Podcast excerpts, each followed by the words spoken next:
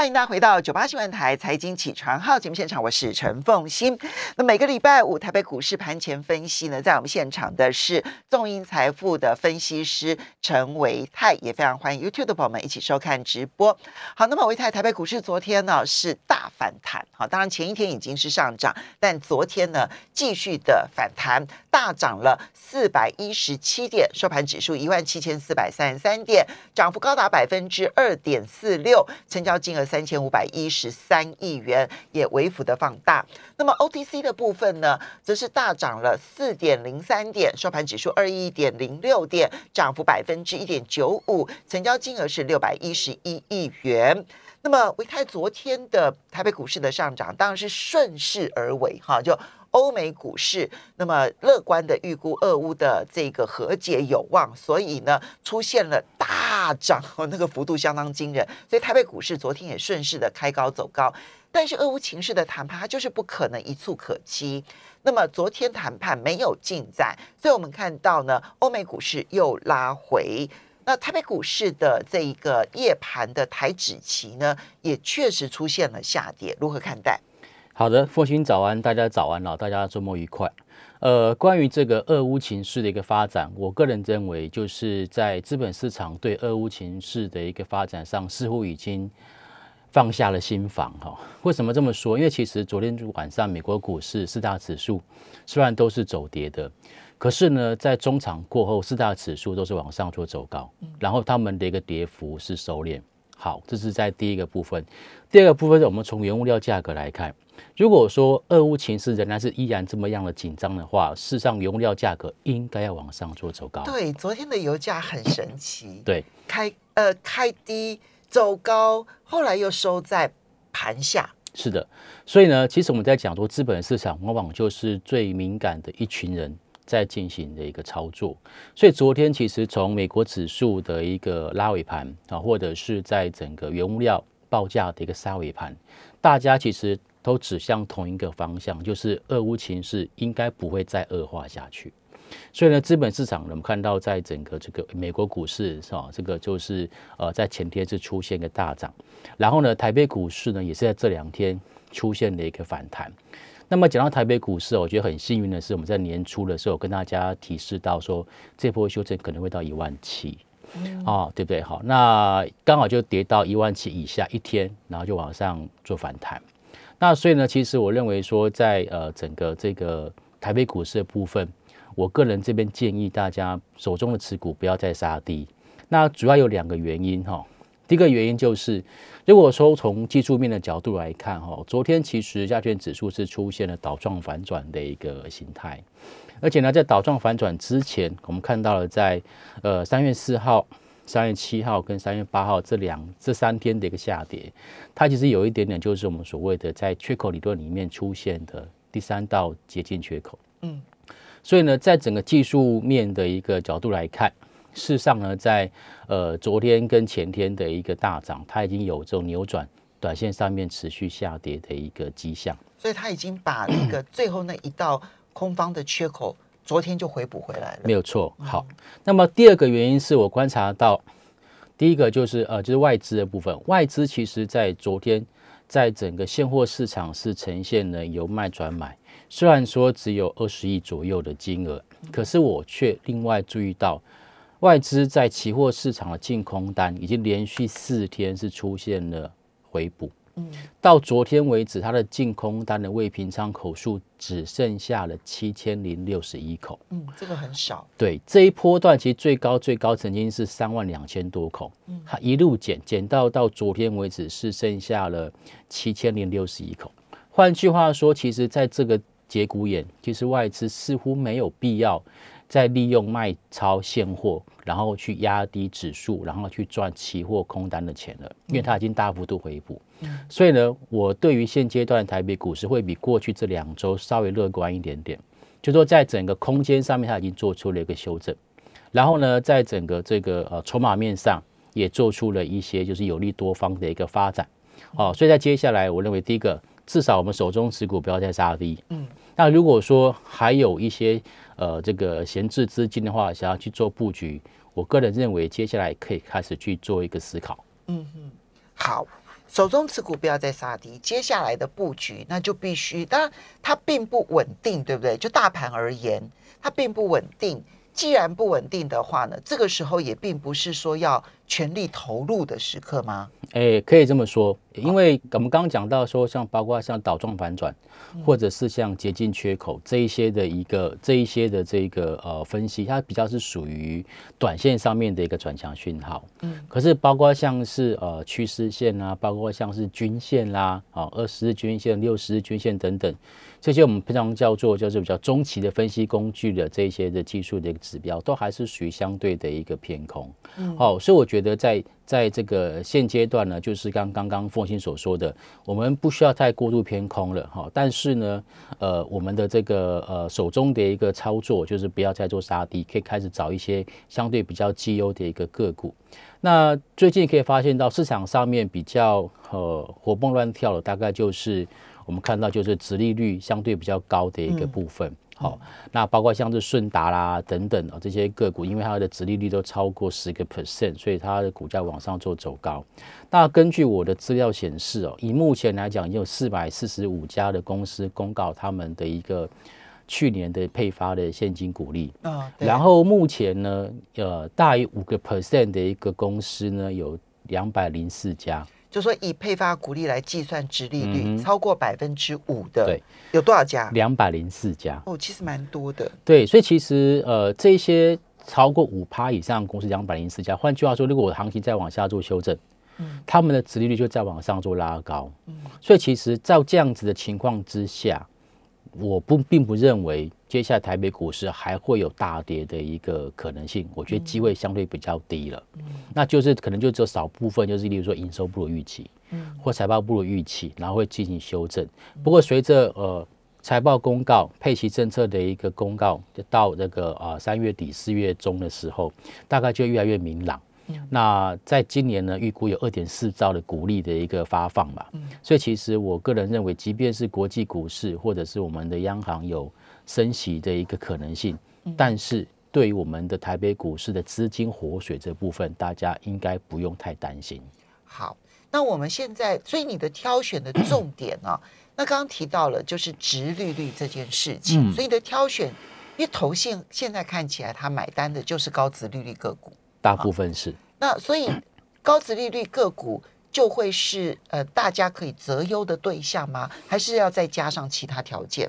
好，因为说现在高值率股哦，它比较有这种所谓进可攻退可守，因为它现在底下值率就已经五趴了，再往下跌六趴七趴，所以其实我觉得这个就下档会有支撑的哈。嗯，那刚刚其实凤欣有提到，就是说在整个投信的一个部分没有错，投信呢它在最近呢连续性的一个这个买超，那那另外一部分有可能也是因为它在整个的这个呃第一季的一个季底啊，有可能要去进行这个做账，所以呢在呃这样的情况之下，有一些是他有要做账的。那如果说在做账的一个过程当中，他又有一些所谓高值利率的一个标的，那这样子会更好。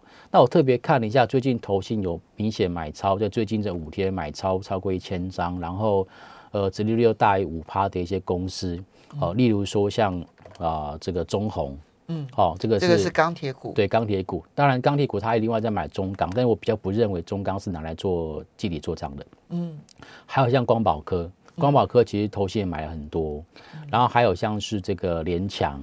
联强，另外来讲，联电，联电其实这一波，呃，这个跳空下来，在最近这呃一个礼拜的整理过程当中，哈，它也没有再去做破底。然后还有像是金豪科，嗯，好，这些都是属于在最近啊，投信有买的比较积极，但是它殖利率有超过五趴的一些公司。嗯，对。那这一些公司要怎么操作呢？因为如果它已经投信买超了，然后嗯，可能也已经涨多了。比如说，呃，好，我我们以金豪科为例好了，你最后提到的金豪科是。那么以金豪科为例，呃，其实它算是整个在市场上它是相对强势。当然，它前一阵子有补跌，就最近看起来好像金豪科虽然在呃台股反弹的情况之下，它的反弹还算是 OK 而已哈。是。那它也有补跌，但它是站在月季线之上，哎。它大概是少数站在月季线之上的。对，说起来很讽刺，就是在呃。加权指数往下跌破一万七的情况之下，还是有相当多的个股，它呢其实它在个股的股价上表现仍然是维持一个中长线多头的架构。嗯，好，例如说像刚刚所提到的金豪科就是这样的一个例子。当然，其实刚刚像提到像联强，甚至说像光宝科，他们其实股价都维持这种所谓缓步走高的一种走势。嗯，那像这种缓步走高的走势，当然就一定会。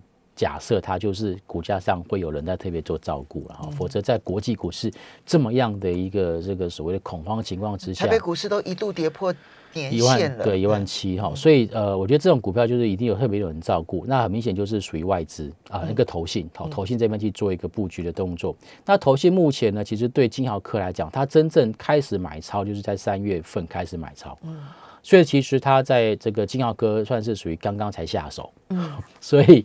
换句话说呢，呃，它的加码空间还蛮大的。它现在手中对金豪科的持股的库存大概是五点七 percent，所以它算还有蛮大的一个加码空间。好，那这个是比较是属于这种中小型股。那当然联电的部分，我们认为说接下来应该联电，那联电跟金豪科的位阶就刚好完全相反。对，我就知道特别讲这个。对，因为联电呢，它的位阶是昨天还好不容易才站回了季线。是。所以联电其实是之前喋喋不休的个股，那这又怎么看？好，那联电当然就是喋喋不休，原因很简单，就是外资在提款嘛。嗯，这一波其实外资对于金元双雄卖的非常非常的一个多。嗯，那往好的方向想，就是他们只有这些超卖的这些部分，他们就是要做回补。那我们认为说，因为联电二月份营收是创新高的。嗯。所以在二月份工作天数相对少的情况下，它营收还能够创新高，这其实是相当相当的不容易。嗯，那未来其实，在二十八纳米这个成熟制程这一部分呢，其实联电它具有绝对的优势。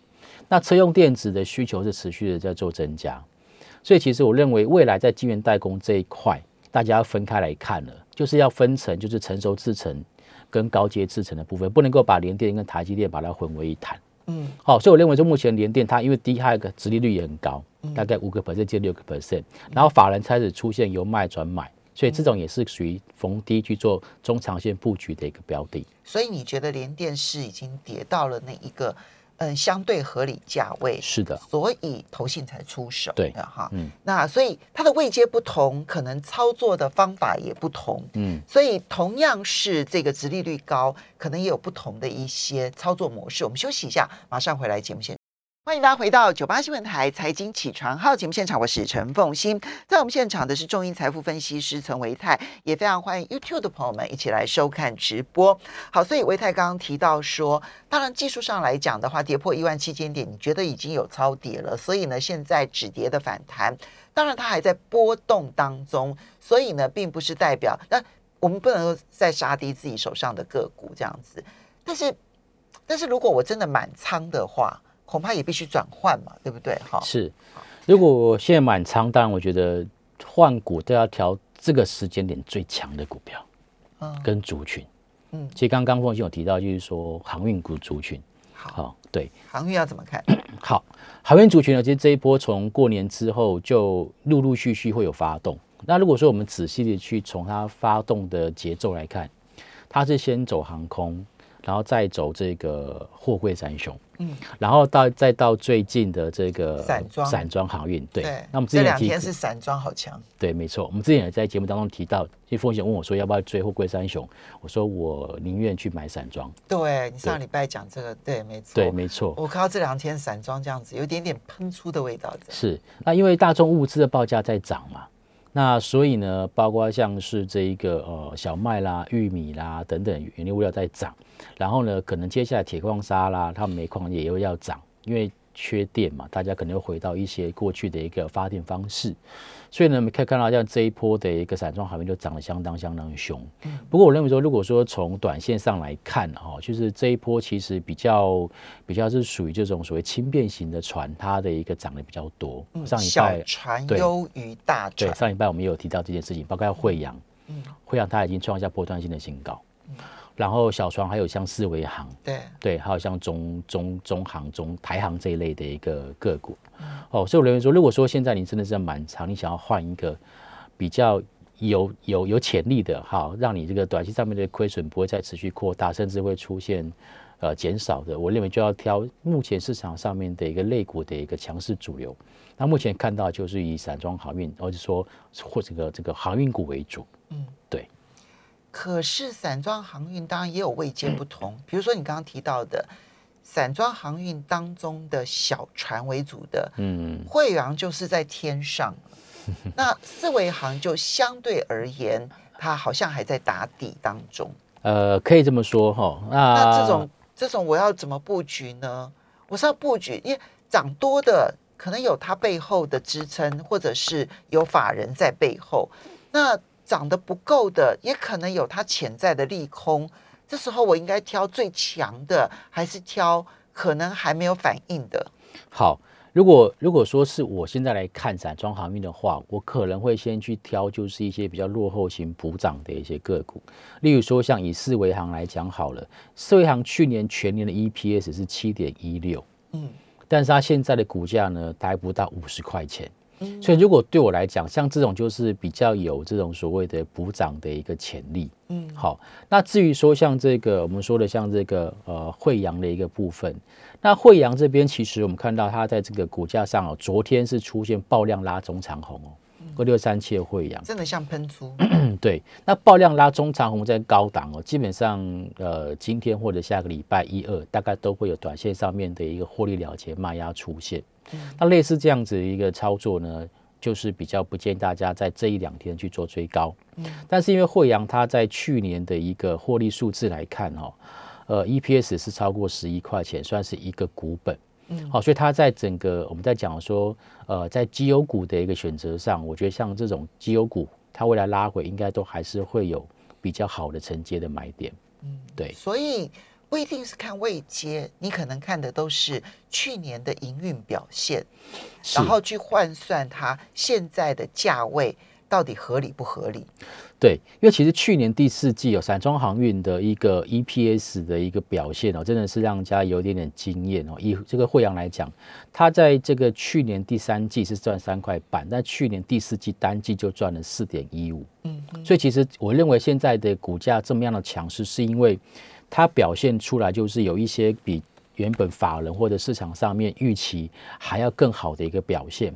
那以四维行来讲也是一样哦，它都是在第四季都交出量丽成绩单，所以这就是我们刚刚说的，在呃三月底四月中这段期间当中，有一些年报财报数字比较好的公司，它就会往上去做发动。嗯，好，这些呢都是从上个礼拜你就开始谈了，一直到现在。嗯，那还是提醒大家，就是它呢。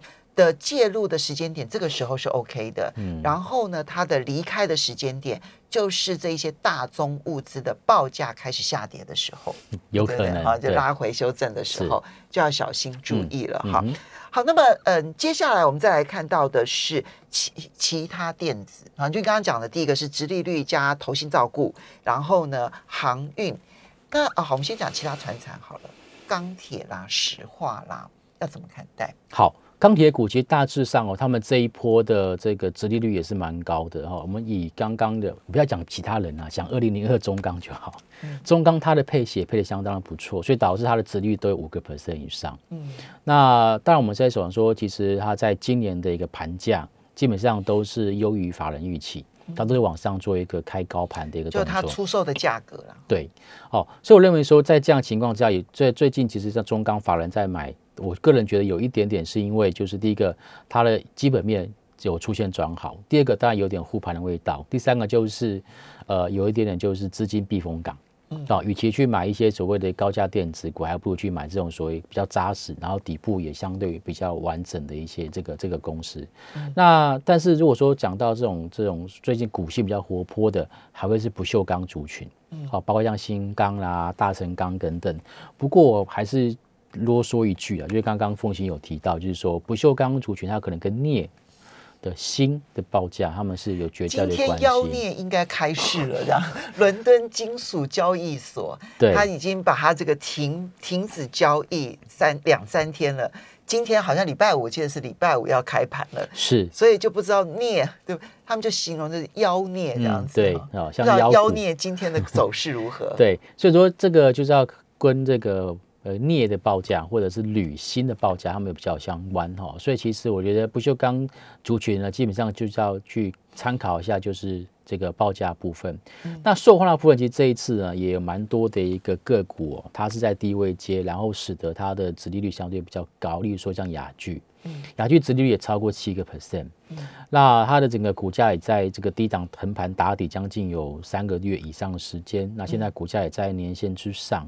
那因为我们讲油价，我们一直跟大家提到，油价其实不太可能回到过去每桶五十块钱的一个情况哦。大概以 OPEC 加他们的一个看法立场，应该就是 八九十块。对，大概就是这样。就是战争如果结束，然后呢，俄罗斯的石油没有真进一步的被制裁的话。